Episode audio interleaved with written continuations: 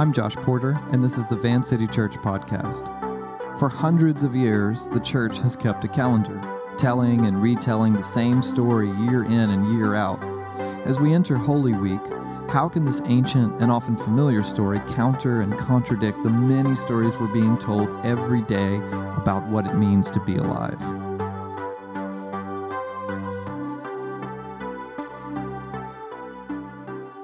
For the last uh, 1,500 years or so, the church has kept a calendar. The idea was simple. The Bible, if you didn't know, is a story, and we, human beings, live by stories. And we're suckers, human beings, that is. It's true. If you don't believe me, then consider, if you will, the documentary film. Not a specific documentary film, just the concept of the documentary film. See, I used to have to work um, making these things when I was employed by a megachurch network. They would send me a younger, more idealistic Josh Porter to make little mini documentary films about church events and community groups. And the higher ups would come to me and they'd say, Josh, we need you to go make a little movie about this particular community group. They host a neighborhood farmers market out in Beaverton, and they use that market as a venue to share the gospel. Go film it and bring the story back, or some such thing. So off I would go. I'd show up and I would float around shooting B roll and people shaking hands and smiling and exchanging produce. And then I'd interview some people. I'd set up a mic and a chair and I would light it just right and ask them questions and get the best pool quotes and stories. And then it was back to the office to edit the footage, color correction and tidy up the audio and add music and keyframe animation for the church logo. And ta da, the video would be ready for the Sunday. And then they'd play these videos at church, and everyone would be inspired. Wow, they'd say, what a great idea. What a beautiful thing these people are doing. Why?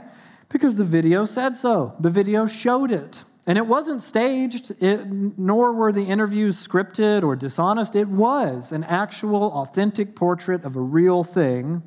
Well, part of a real thing. It was a portrait, it was one angle. Because the documentary didn't intend to showcase all the great highs and lows of life together in community. We didn't have enough time or space, and that wasn't the point. It couldn't possibly do it. It was five minutes long, for Pete's sake. And no, no follow up video was made later on when the leader of that community faced an existential crisis because his wife left him and tore their family apart. For most of the people who saw that video, the only story they remembered about that guy or that community, if they didn't know him personally, was that sunny, happy farmer's market, his wife there embracing him and their children. Because we trusted the documentary. This is why, to date, I have never heard a single person come away from a big budget documentary streaming on Netflix or HBO Max, at least a documentary consistent with pervading cultural currents, and then say, hmm, that was thought provoking and well made, and it may or may not be all true or half true or something in between because all documentaries angle a bias. That's the point of a documentary. No, instead we say, I'm convinced the killer did it, or the innocent man was framed, or the celebrity was secretly a monster all along. We parrot back whatever it was that the documentary told us. Maybe it was right, maybe it wasn't, but man, that was one convincing story. We're suckers for a story which is a problem given that we are being inundated with stories every single day. Stories about what's best and how life can be good or bad, or how to be happy, or what's keeping us sad, the right and wrong sides of history, politics, hashtags, television, TikTok. And we buy them without realizing a transaction has taken place because we are wired for story. But the war of stories is nothing new. It's been going on for thousands of years, which is one reason that the early disciples of Jesus created ways for the church to immerse itself in the story of God again and again and again every calendar year, over and against all other stories. The church has kept a calendar. It begins with Advent um, which is something that our church has observed for a few years now. And then comes something called Epiphany, then Lent, which is happening now, which goes into Easter, and then Pentecost, so that every single year, a given church knows that it is joining in with other brothers and sisters across many different denominations and traditions as we retell and relearn and re experience the story of Jesus every single year. But over the years, for a number of different reasons, the church calendar, also called the liturgical year, kind of fell out of favor with American evangelicals. And they came to regard it as like a strange artifact of Roman Catholics, despite the fact that the liturgical year has always been observed across a wide variety of Protestant tradition. It's a truly weird phenomenon because pretty much every tradition and denomination kept Easter and Christmas, which are dates on the liturgical calendar. Couldn't bear to part with those. And then they even welcomed the secularization of both things the Christmas trees and the Easter eggs and all that kind of stuff. But then they freak out about terms like Lent or Epiphany because they sound too Catholic. Whatever. The point is that we, as Van City Church, value the practices of the early church and have been finding a way into the church calendar slowly as a church for a little while now, learning as we go, one piece at a time. And today is the first day of something called Holy Week. Today is Palm Sunday. So, tonight, I want to invite us as a church into the experience of Holy Week. Beginning with Palm Sunday, I'm going to give you a brief tour of the scriptures, stories, meditations to which disciples of Jesus all over the world will draw their attention in the days to come as we prepare our hearts and our minds and our lives for the most significant celebration for disciples of Jesus, which is next Sunday. So, heads up, it's going to feel like a lot of information, but my hope is to give us a good starting point for reading and meditating for the days ahead. Are you guys up for it? You feeling okay? Great, thank you. A few of you are. The rest of you, buckle up, I guess. It begins with Palm Sunday, which is Jesus' entry into Jerusalem. When Jesus sends for a donkey, the story Levi just read. And if you notice, as he read that story, there's this line when Jesus sends his friends to get the donkey. He tells them, and I quote, If anyone says anything to you, say that the Lord needs them. The word Lord emphasizes Jesus' kingship. Some, some scholars argue that it emphasizes his deity. But the Lord also needs something, which emphasizes Jesus' humanity.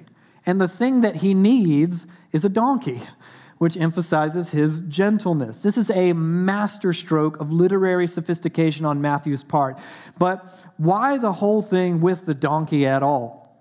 See, the Jewish imagination was informed by the Hebrew scriptures and the promises of their prophets. They believed that one day the Messiah, the anointed king, would come down the Mount of Olives and into Jerusalem to rescue his people once and for all. Here's a great quote on this text from Martin Luther. He wrote, Jesus is presented here as sheer grace, humility, and goodness, and whoever believes that of him is blessed. Look at him. He rides no stallion, which is a war animal, and he comes not with fearful pomp and power, but sits on a donkey, which is no war animal, but which is ready for burdens of work that will help human beings. He does not come to terrify people, to drive or oppress them, but to help them, to carry their burdens and take them on himself. Scholars note that Jesus' decision to enter into Jerusalem on a donkey is a deliberate gesture of nonviolence. See, here's a little bit of history for you. In uh, 332 BC, Alexander the Great entered Jerusalem on a magnificent war horse. But Jesus, the Messiah, whom everyone believed would take up the sword against Rome, enters Jerusalem instead on a donkey. Theologian Stanley Hauerwas says this of the passage Victors in battle do not ride into their capital cities riding on donkeys, but rather they ride on fearsome horses. But this king does not and will not triumph through force of arms. And there are no trumpets or heralds or chariots, nothing to separate Jesus from the people. Which is why one scholar I read this week noted that he comes on a quiet donkey that the poorest of his subjects may not be discouraged in their access to him. As usual, God's favor is with the poor and the oppressed. Again, Hauerwas writes this Jesus' triumphant entry into Jerusalem is an unmistakable political act. He has come to be acknowledged as king. He is the son of David, the one long expected to free Jerusalem from foreign domination. Yet, this king triumphs not through violent revolt, but by being for Israel the one able to show it that its worship of God is its freedom. This is a really bold gesture, and the people respond. If you have your Bible still open, look again at Matthew 21 at verse 8. The story goes a very large crowd spread, spread their cloaks on the road. Others cut branches from trees, spread them on the ground. The crowds that went ahead of him and those that followed shouted, Hosanna, the son of David. Blessed is he who comes in the name of the Lord. Hosanna in the highest heaven. This is actually a really beautiful scene. The people traveling with Jesus, they dignify this humble, poor peasant rabbi riding on a donkey. They shout, Hosanna, which means literally, save, please. They shout, Praise the King, and they lay down their cloaks so this donkey can walk over them. Then look at verse 10. When Jesus entered Jerusalem, the whole city was stirred and asked, Who is this? That word stirred can be translated uh, Jerusalem quaked. It's actually the same Greek word that gives us our English word seismic. Jesus' entry into the city was huge. And I love the answer to that question Who is this? In verse 11, the crowds answered, This is Jesus, the prophet from Nazareth in Galilee. So Jesus has to be identified with such specificity. One, because uh, Jesus or Yeshua was a common Jewish name, it still is in Greek, it's Joshua. How about that? But also because Nazareth was so obscure, it had to be geographically linked to a place people actually recognized. Nazareth in Galilee. Not just the merciful Lord, but the humble peasant king. And then the story shifts, which will take us to Holy Monday, beginning tomorrow morning. Jesus cleanses the temple. Look at Matthew 21, verse 12. Jesus entered the temple courts. Remember, this entire scene is unfolding during the time that Passover is being observed in Jerusalem. So all Jewish men were expected to visit the temple during this time, so the city would have been insane with crowds and activity. And the area of the temple that Jesus entered is actually called the courtyard, which made up like an extensive open area surrounding the building. Most people were allowed there, so it became a kind of neutral meeting place for visitors and locals and pilgrims in need of an animal to sacrifice they could trade money in and buy doves, or they could trade their currency to get local currency, so they could buy a dove to perform animal sacrifices. So in steps Jesus into all this crowded, crazy hustle and bustle, money being exchanged, and then read the rest of verse 12. And Jesus drove out all who were buying and selling there. The language here is strong, with drove out being the same word used elsewhere in Matthew's gospel to describe exorcising a demon. Jesus is apparently appalled, furious even, with the temple establishment being run with the lifeless efficiency of a supermarket. And notice, Jesus doesn't just drive out the cashiers, he drives out the people buying from them, implicating them as equally guilty. But Jesus isn't done. Keep reading. He overturned the tables of the money changers and the benches of those selling doves. See, again, it was customary in the temple to offer resources for exchanging pagan currency for temple coins that could be used within the temple and to conveniently sell doves for sacrifice. It's kind of like when you go to an arcade, you got to switch over your quarters for the little gold coins. But it seems as if Jesus believes both practices, the exchanging currency and the buying and selling, are corrupt, they are abuses of a holy place. But the authoritative king is still the gentle and nonviolent Lord. Frederick Dale Bruner, in his commentary on Matthew, writes this He touches no one's person, he hits no enemy. He does not go inside the temple's innermost precinct where sacrifices were offered. All this takes place in the court of the Gentiles, where worship ought to go on, but where there is apparently too much business for worship to be focused or undisturbed. But Jesus does touch property. property is put below personal values in the ethical calculus of Jesus. Though it is not correct to say that Jesus destroys property here, he does thoroughly rearrange the furniture.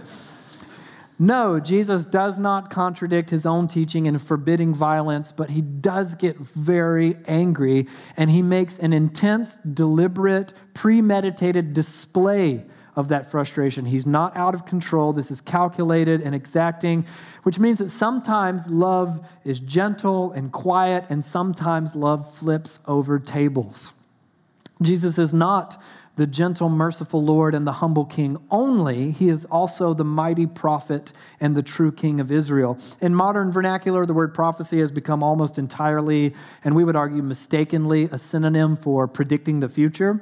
And even when we know that that's not what the Bible means by the word prophecy, it can be tricky to kind of keep that word in its ancient context. So, one of the primary functions of the prophetic tradition of Israel was to confront evil and injustice, to call out political corruption and relig- religious corruption. Israel's prophets called out sin. They spoke for God by reminding his people of the truth, which included the promise of hope in the future and the condemnation of sin in the present. So Jesus, as a prophet, stands in that tradition, one of Israel's great and mighty prophets. And look, he's going to have words with them too. Verse 13 It is written, he said to them, My house will be called a house of prayer. You are making it a den of robbers. Predictably, Jesus stands up against corruption and injustice with what else? the Bible. He quotes scripture at these people, which I love. To the ever popular complaint, we like Jesus, but not the Bible, one can only reply, How? The two are inseparable. In the mind of Jesus, one confronts evil and injustice and even the devil himself with the authority of the scriptures. Now, most of you who grew up in the whole church world are likely familiar with the metaphorical armor of God that is listed out in Ephesians 6. Among those items listed, the only offensive weapon is the scriptures. This is why we steep ourselves in the story of God year in and year out. And if Jesus doesn't seem antiquated or old fashioned enough, notice the high value he sets on the temple a place of worship. He calls it God's house, he calls it a place of prayer. See, my generation has responded to kind of the sanctimonious religious overemphasizing of buildings by de emphasizing buildings and places into nothing at all. They don't matter, they're not important. Go if you want to, but you don't have to. But in Jesus' mind, places, buildings, and rooms and structures intended for worship are imbued with a kind of spiritual significance because of what happens there. And Jesus doesn't just scold and flip tables, he gets to work rectifying the situation in an incredible way. Look at verse 14. The blind and lame came to him at the temple, and he healed them. It's hilarious. Jesus actually drives the people with the money and status out of the temple, and then he ushers in the poor and the diseased and the outcast. Jesus is tapping into a multitude of prophetic Hebrew scriptures to say, This is it. The day has come. Not just in the secret corners of the empire, no more discretion whatsoever, no secrets. It's time for everyone to know the Messiah is here. And this is the act that will get him arrested and killed. Killed. God's presence has returned to the temple in Jerusalem at last. Man, Jesus emphasizing the authority of the scriptures and the sacredness of buildings and places. Now, that is an offensive message for those on the socio political left. And my God, Jesus driving those with money and comfort and status out of God's sacred space so that he can make room for the poor and the oppressed and those put out by society. Now, that is an offensive message for those on the socio political right. And the story goes on, taking us to Holy Tuesday, where we remember the strange story of Jesus cursing the fig tree. Matthew chapter 21, verse 18. Early in the morning, as Jesus was on his way back to the city, he was hungry. Seeing a fig tree by the road, he went up to it, but found nothing on it except leaves. Then he said to it, May you never bear fruit again. Immediately the tree withered. This is a really, really strange story. Jesus reverse ETs a tree, you know?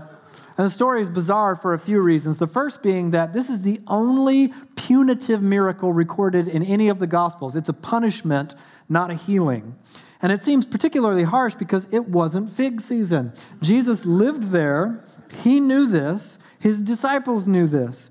So it seems really strange punishing a plant for fruit that you know it won't have, but there's actually a profound dimension of Jesus' personality on display in this strange scene. Remember, Jesus is an artist, he loves symbolism, and Jesus, the artist, loves dark strange aesthetic metaphor. Jesus is a Jewish rabbi who has grown up steeped, again, in the Hebrew scriptures, in the story of God. Jeremiah 8, in the prophetic tradition of Israel, for example, was something that Jesus knew well where he would have read again and again, and I quote, There will be no figs on the tree, and their leaves will wither. And there are other passages like it. Hosea, when I found Israel, it was like finding grapes in the desert. When I saw your ancestors, it was like seeing the early fruit on the fig tree. And then in Micah 7, what misery is mine? I am like one who gathers summer fruit at the gleaning of the vineyard. There is no cluster of grapes to eat, none of the early figs that I crave. The faithful have been swept from the land, not one upright person remains. So, the fruit of the fig tree has been a symbol of Israel's faithfulness running throughout the Hebrew scriptures. And God, the artist, loves symbolism. In the Old Testament, God commands symbolic performance art and symbolic interior design for the tabernacle and the temple where his presence would dwell. When God appears to Israel throughout the scriptures, he does so, does so using all kinds of symbolic imagery, of chariots and animals and storm formations. And the symbolism of God isn't always pretty or palatable. Israel's history is marked by stoic, somber, symbolic practices like animal sacrifices or ritual cleansing with blood, the burning of entrails. And Jesus will go on to command the symbolic practice of communion, which we take so much we often forget. It's this practice where ordinary bread and wine symbolize flesh and blood of Jesus that we take into our bodies as we remember his violent execution. Now, remember, in the story that preceded this one, Jesus enters Jerusalem in grand fashion. He announces himself as Messiah and King, but when he enters the, temple, he's frustrated. He declares it corrupt, flips over the tables. The scholars argue that the cursing of the fig tree is a symbolic, punitive gesture, almost like performance art, performed before the disciples to demonstrate Jesus' frustration with the fruitlessness of Israel. So Jesus approaches this fruitless plant that was already fruitless when he got there, and he pronounces judgment on it for being fruitless. This, we think, is meant to demonstrate both the powerful authority of Jesus and the seriousness of judgment. And then things get worse, bringing us to Holy Wednesday when Judas betrays Jesus. So if you're still in the gospel, turn over to Matthew 26 where we will find the tragic figure Judas Iscariot. And look down at verse 14. Then one of the twelve, the one called Judas Iscariot, went to the chief priests and asked, What are you willing to give me if I deliver him over to you? So they counted out for him 30 pieces of silver. From then on, Judas watched for an opportunity to hand him over. So the story is going from triumph. Jesus enters the city to confrontation. He curses and judges, and now it descends into the depths of betrayal and tragedy. And Matthew includes the tragedy of Judas as a companion piece to the tragedy of Peter. Now, if you know the story, Peter also betrays Jesus by denying him several times under oath, calling down curses on himself to embellish his denouncing of the man with whom he just promised he was willing to die. Peter fails and he is seized with pain and remorse. But Peter's story does not conclude tragically, whereas Judas' story is miserably bleak. And the difference between the two is what the scriptures intend to teach readers of the story then and now. Peter will eventually willfully face Jesus again. He brings himself, ashamed and fallen, back to Jesus in repentance.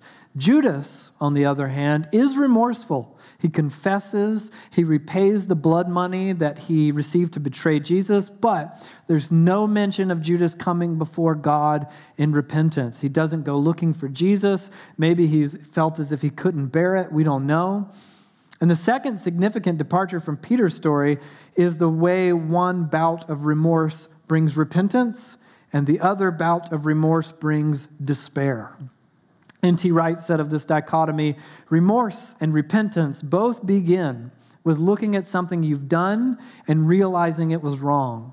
But the first goes down the hill of anger, recrimination, self hatred, and ultimately self destruction, the way that leads to death. The second goes down the route Peter took of tears, shame, and a way back to life. Now, all of us know firsthand what it means to fail our Master and Lord. And this is why the celebration of Easter next Sunday is so heartrendingly beautiful for those of us who follow Jesus. And this is why we tell these stories of failure again and again and again. Because when Jesus knew that Peter would deny him, when he knew already that Judas would betray him, when he knew that all of the 12 would abandon him entirely, with the heavy burden of all this knowledge in his heart and on his mind, Jesus knelt and washed his disciples' feet which is what we remember on something called Maundy Thursday. Now, Maundy is from the Latin word mandatum, where we get the English word for command or mandate. It's a reference to Jesus' command to the disciples love one another as I have loved you. So keep your finger here in Matthew and turn to the right in your Bibles to the Gospel of John Matthew, Mark, Luke, and then John chapter 13. And let's read beginning with the first verse. The story goes, it was just before the Passover festival. Jesus knew that the hour had come for him to leave this world and go to the Father. Having loved his own who were in the world, he loved them to the end. The evening meal was in progress. The devil had already prompted Judas, the son of Simon Iscariot, to betray Jesus. Jesus knew that the Father had put all things under his power and that he had come from God and was returning to God. So he got up from the meal took off his outer clothing, wrapped a towel around his waist. After that, he poured water into a basin and began to wash his disciples' feet, drying them with the towel that was wrapped around him. Knowing his beloved in full, the awful scope of their willingness to deny and abandon him, Jesus got on his hands and knees to serve them even so. And he wasn't done. This Friday, we will remember the cross. Now, before we're done, flip back over to Matthew one more time, Matthew chapter 27, and let's read Matthew 27, beginning with verse 27. This is the passion story of Jesus of Nazareth. The governor's soldiers took Jesus into the praetorium and gathered a whole company of soldiers around him. Now, in context, a whole company of soldiers refers to a battalion. That's up to 600 Roman soldiers. So Matthew is creating this absurd visual dichotomy between the overpowering military might of Rome and the apparent weakness and singularity of this one poor peasant rabbi, Jesus. Then look down at verse 28. They stripped him and put a scarlet robe on him.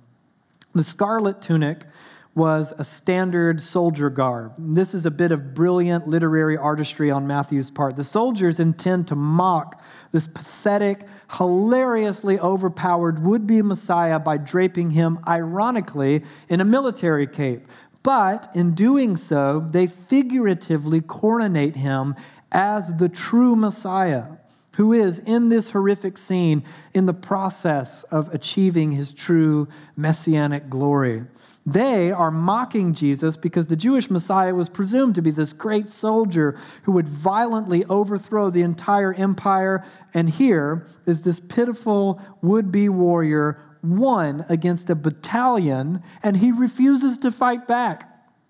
And their mockery, ironically, recognizes Jesus as warrior in his nonviolent warfare against evil. Jesus is the great warrior, just not the kind anyone was expecting. And sadly, some things never change. But this, this suffering and impending death, is how the true Messiah actually accomplishes victory, not by taking life, but by laying it down. And the mockery continues, verse 29. They twisted together a crown of thorns and set it on his head. They put a staff in his right hand. Then they knelt in front of him and mocked him. Hail, the King of the Jews, they said. They spit on him. They took the staff and struck him on the head again and again. And after they had mocked him, they took off the robe and put his own clothes on him, and they led him away to crucify him. So Jesus receives injustice and abuse from the Jewish religious establishment in his arrest. He was abandoned and denied by his disciples, and now he's being abused and denied by Roman political power and by the ordinary Gentiles, anyone and everyone. In his commentary on the passage, scholar Frederick Dale Bruner writes, it was not just high Roman power that was guilty in Jesus' passion. Ordinary Romans hurt Jesus as well. This was the one chance in the gospel for ordinary Gentiles to come through, but they too fail in a crunch. The masses, the common people, are no less sinners than the elites and the bourgeois. All have sinned total undependability. Verse 32 As they were going out, they met a man from Cyrene named Simon, and they forced him to carry the cross. So Jesus at this point in the story is in such a physical state of agony and exhaustion that he becomes incapable of carrying his cross to the degree that his cruel Roman eh, executioners they don't even bother enforcing the issue. They they can see it has become a physical impossibility, so his physical state must have been really really bad. And notice none of Jesus' apprentices are present to volunteer for the task. They can't ask one of Jesus' friends to carry the cross because they are not there to ease their master's suffering even a little bit. He had been entirely abandoned. And then, verse 33 they came to a place called Golgotha, which means the place of the skull. And there they offered Jesus wine to drink mixed with gall, but after tasting it, he refused to drink it.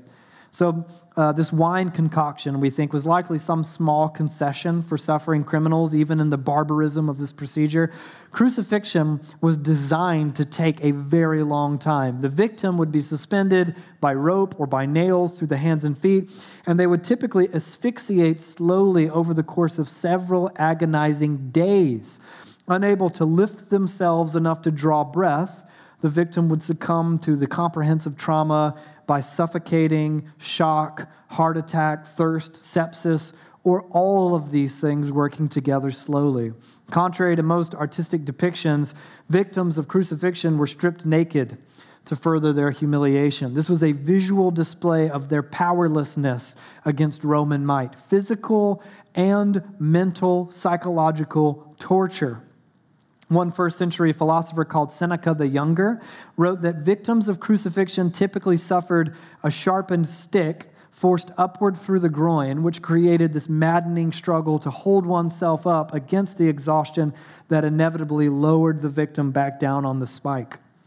Another ancient Roman writer described crucifixion this way Crucifixion is a most cruel and disgusting punishment the very mention of the cross should be far removed not only from a Roman citizen's body, but from his mind, his eyes, his ears. It is a crime to bind a Roman citizen. To scourge him is a wickedness. To put him to death is almost parricide. What shall I say of crucifying him? So guilty an action cannot by any possibility be adequate, adequately expressed by any name bad enough for it. In fact, the root word of our English word excruciating is literally out of crucifying. This particular method of execution was designed not only to dispose of troublemakers, you could do that anyway, but to inflict maximum physical, emotional, psychological suffering and to do so in the public square so that any and all observers would be stricken with horror and fear, thus dissuading would be criminals and quell would be rebellions against the Roman Empire. The idea is you're walking into the city and you see this happening, and you would say to yourself, This is what happens when you mess with Rome? Forget it. Now, the wine gall mixture mentioned back in the story we just read was like a tiny, inadequate gesture of quasi mercy in the midst of this unimaginable cruelty. The victim usually had a, very long few days ahead of them, and the wine gall mixture could act as like a mild anesthetic. But Jesus would not drink it. Matthew doesn't say why. It could have been that Jesus is unwilling to compromise his sobriety in so crucial a moment. He wants to experience it fully. It could be that Jesus decided to imbibe the complete suffering of the task before him in such uncompromising glory that he refuses even the smallest relief. And then we read in verse 35 when they had crucified him, they divided up his clothes by casting lots, and sitting down, they kept watch over him there. Now, that uh, verse, they kept watch over him there, kind of glides right by if you're reading the story, but it's particularly tragic because those guards are assigned to keep watch lest any of Jesus' followers come to rescue him. They did not know no one was coming to help Jesus, not even his closest friends. Then in verse 37, we read, Above his head they placed the written charge against him. This is Jesus, the King of the Jews. Again, the effort to mock Jesus becomes this beautiful irony in its accidental truth. Matthew is creating this incredible literary meta masterpiece in which the tragedy of Jesus' execution is contrasted in real time by the glory of his victory. The reader is meant to be torn between these two overlapping realities the horror and shame of Jesus abandoned, ridiculed, tortured, dying in agony, and the simultaneous, concurrent, awe inspiring majesty of centuries of God's prophetic promises from Genesis to Malachi come to fruition in the most beautifully unexpected way possible. And Matthew is doing this by weaving in language from the Psalms and from the prophet Isaiah throughout the Hebrew scriptures to demonstrate this is it. This is the serpent crushing son of Eve from Genesis, the rescuing king of the Old Testament, the promised one, the suffering servant of Isaiah. Now, some of the allusions that Matthew makes are obvious, others are demonstrated with incredible literary flourish in one subtle verse. Let me show you just one of them. This is one of my favorite things about this entire gospel. Look down at verse 38. Two rebels were crucified with him, one on his right and one on his left. Now, before this story, back in chapter 20, Jesus said something strange and cryptic, almost in passing. You might have forgotten it if you were reading straight through. In the story, we read the mother of Zebedee's sons came to Jesus with her sons, two of Jesus' disciples, and kneeling down, asked a favor of Jesus. What is it you want? Jesus asked. She said, Grant that one of these two sons of mine may sit at your right and the other at your left in your kingdom. You don't know what you're asking, Jesus said to them. Can you drink the cup I am going to drink? We can, they answered. Jesus said to them, You will indeed drink my cup, but to sit at my right or left is not for me to grant. These places belong to those for whom they have been prepared already by my Father. This moment of agony, this scene of suffering, has become the enthronement of Jesus the King. His crown is made of thorns. The praise due him is mockery. The recognition of his kingship is ironic. And the holy honor of being seated at his right and his left as he is enthroned in his kingdom has been given by the Father to criminals deemed worthy of death. The mother of Zebedee's sons assumed that Jesus would enter his kingdom in the anticipated glory as Israel's king, like everyone thought. But to share in Jesus' glory was not to stand beside him in military revolution, but to share in his suffering.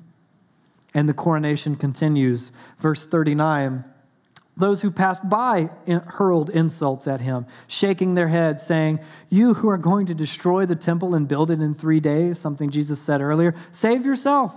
Come down from the cross if you're the Son of God. In the same way, the chief priests, the teachers of the law, the elders mocked him. He saved others, they said, but he can't save himself. He's the king of Israel. Let him come down now from the cross, and we will believe in him. He trusts in God. Let God rescue him now if God wants him. For Jesus said, I am the Son of God. In the same way, the rebels who were crucified with him also heaped insults on him.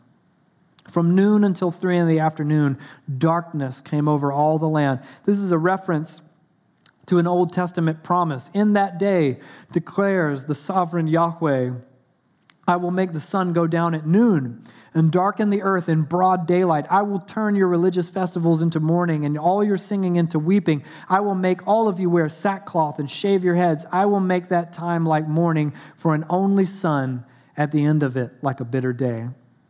The darkness represents God's anger and grief and it marks what scriptures call the day of the Lord. Matthew describes this moment with huge, sweeping, grandiose language to communicate to the reader then and now the gravity of this thing that's happening. He could be using apocalyptic Hebrew imagery to communicate the idea of darkness, uh, of the moment with symbolism, or it could have been an actual strange, literal darkness that fell over Palestine.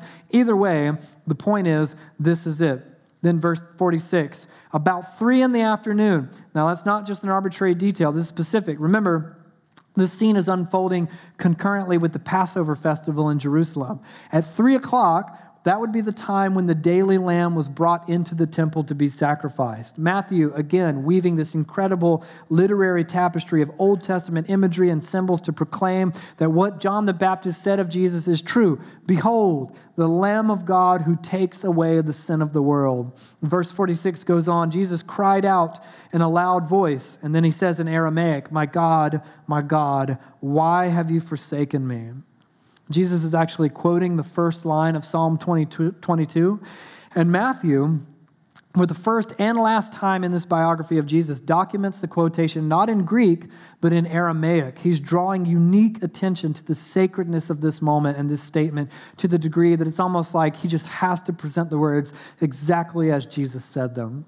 To take on the true horror of evil, injustice, and hell, Jesus must see it through to the harrowing pit of despair. And now his suffering is complete. If Jesus had felt enveloped in the loving comfort of God while on the cross, if he had been zen, at peace, then this pivotal moment of confronting the darkness of evil and death would have been at least partially anesthetized. But Jesus is facing the true horror of physical, emotional, and spiritual dereliction. This horror is so profound that many have rushed to excuse it away. And we say things like, well, surely Jesus didn't mean to say that he felt abandoned by God. He's Jesus, for Pete's sake. To this, Bruner writes, why can't we allow Jesus to say abandoned when he feels, thinks, sees, and believes himself abandoned? Jesus' loneliness is now complete.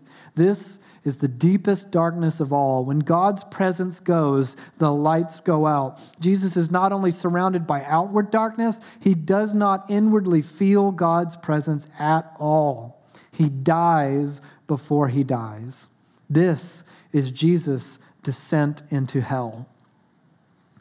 Jesus goes all the way into agony and abandonment with the weight of all sin and suffering and evil bearing down on his soul, abandoned by God, and he dies. And maybe his friends thought the story was over, and they waited. But Jesus' work was not done. On Holy Saturday, we remember the harrowing of hell, the coolest title for any of the days in Holy Week. In that awful day, that awful time of waiting, Jesus confronted the full horror of death, what the scriptures call Sheol, the grave, the realm of the dead. Easter is not the celebration of someone who is temporarily lifeless and then gets resuscitated. When we leave Jesus on Good Friday, as he is laid in the tomb, he is dead. And then we wait for Sunday. This is a story for disciples of Jesus, it is the most important story. It began in Genesis and it concludes on a coming day with the renewal of all things. And we know all, of this because of the story that we tell and we retell, specifically in the days to come. So, my invitation to each of you, I know that was a lot of information. I want to leave you with this. My invitation to each of you this evening is to ask God's Spirit to prepare your heart to receive this story again and anew, and to ask God's Spirit what He wants to show you in the days to come. Where is He leading? What is He asking? Our friends at Bridgetown Church have prepared this wonderful Holy Week devotional. You're all invited to use it. It's up now at vancity.church slash Holy Week. If you're in Van City community, your leader has one they can send to you as well. For many of us, I know this is a deeply familiar story, and yet it continues to teach, to convict, to astound, and to encourage those who follow Jesus as we tell and retell it again and again and again. I thought this week about something that happened uh, recently. Uh, couple of years ago, but you know, these last few years, who knows? They blend together. I invited a couple of friends of mine to my house to watch one of my all time favorite films, uh, Jim Henson's The Dark Crystal. And I remember they had never seen it. We watched it together. When it was over, my friend Whitney and Josiah asked me, How many times have you seen that? And I told them, I've seen it many, many times. And then Whitney asked me, Do you still notice something new when you watch it now, after decades and dozens of viewings? And the truth was that I did. I had noticed something new just moments prior watching it that night.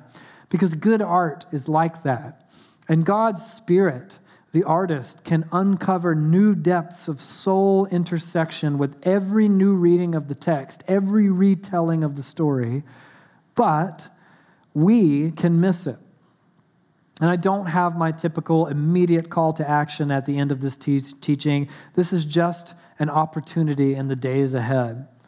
Holy Week is not the only opportunity you'll have this year to contemplate these stories or for God's Spirit to speak to you through them. But there's something about the sacredness of these meditations, extending out into centuries of church history, something about knowing that as you read and contemplate in the days ahead, your brothers and sisters around the world, so many of them will be reading the same stories and contemplating the same things. It compels us up from the shallow individualism of our anemic, individualist social media spiritualities and into the rich, complicated family of conviction and solidarity. We are not our own. We belong to the Father, to one another. And we know this because of the stories we tell. And we know this when we tell them. This story is our story. Thanks for listening to Van City. You can connect with us and find more teachings and available resources at www.vancity.church. You can support Van City financially at vancity.church/give.